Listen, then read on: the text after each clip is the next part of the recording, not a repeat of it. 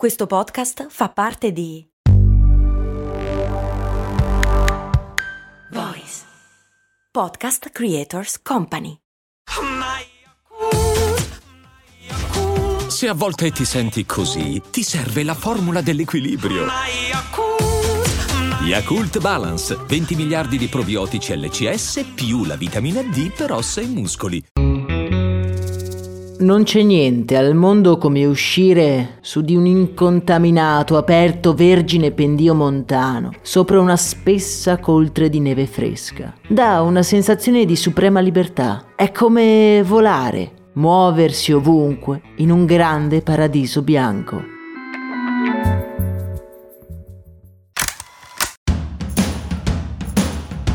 Bentornati miei cari e miei care in questo episodio di Brand, io sono Max Corona e sono un grande appassionato di sci.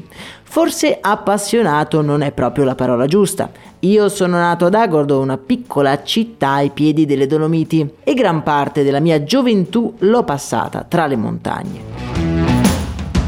Sia mio padre che mia madre hanno sempre trovato nello sci il loro passatempo preferito e hanno, come naturale, iniziato anche me e mia sorella a questo nobile sport. Per questo non posso dire di essere un semplice appassionato, diciamo che fa proprio parte di me. Il pensiero di essere in un silenzioso bosco innevato con gli sci ai piedi, beh, è una sensazione in cui mi rifugio. È come stare in uno stato di pace e la ricerco ogni volta che mi sento un pochino irrequieto. Ma da dove è arrivata l'idea di scivolare su dei pezzi di legno giù per un pendio innevato?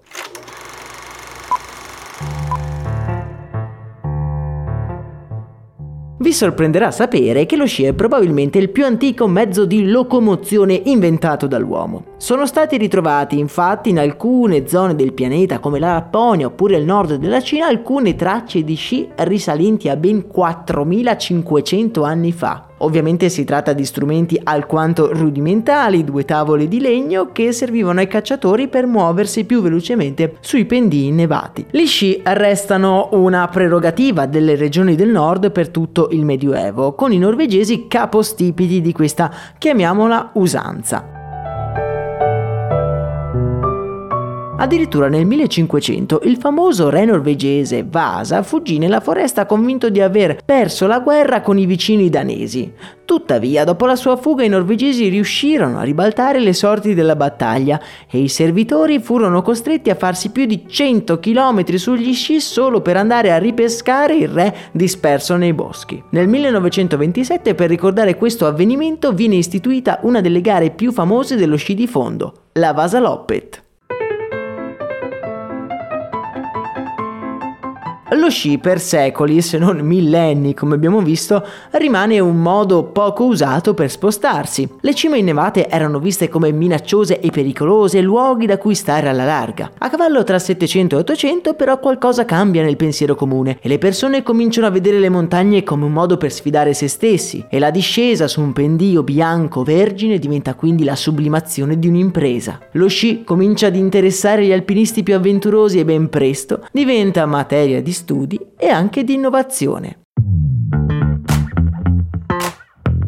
Sempre in Norvegia, a metà dell'Ottocento, tal Sonde Telemark ideò una tecnica che porta tuttora il suo nome, il telemark appunto. Con questa disciplina lo sci diventa non solo un modo per spostarsi, ma anche per divertirsi, prediligendo soprattutto le discese. Come molte altre innovazioni che abbiamo visto in questo podcast, anche gli sci vedono però la sua prima diffusione grazie all'esercito. Le truppe scandinave cominciano a dotarsi di sci dal fine 800 per potersi spostare in modo più agevole nelle grandi pianure della Scandinavia. Nelle Alpi si predilige però prevalentemente lo sci di discesa, vista la conformazione del territorio territorio che non prevede appunto questi grandi pendii piatti. È il ceco Robert Zadaschi ad organizzare la prima gara sciistica della storia, in Austria. Zadaschi è considerato un po' il padre dello sci moderno agonistico e realizzò la bellezza di 25 attacchi diversi segnando di fatto la nascita del cosiddetto sci alpino.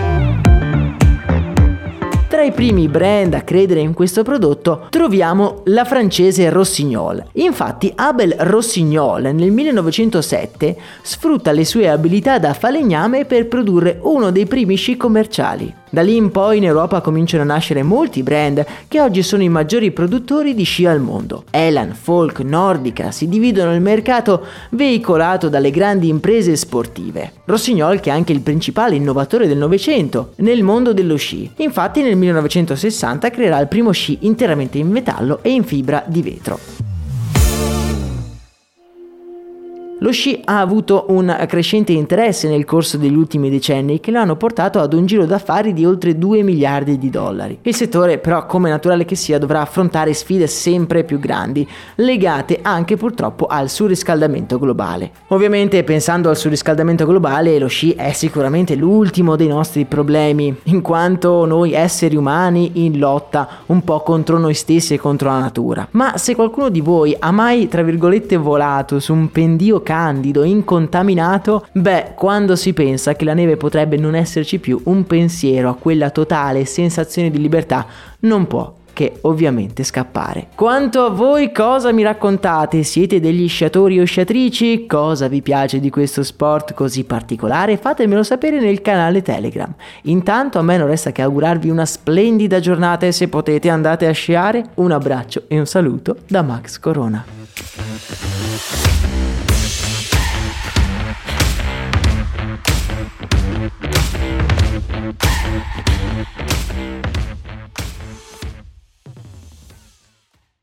E adesso un bel caffè finito.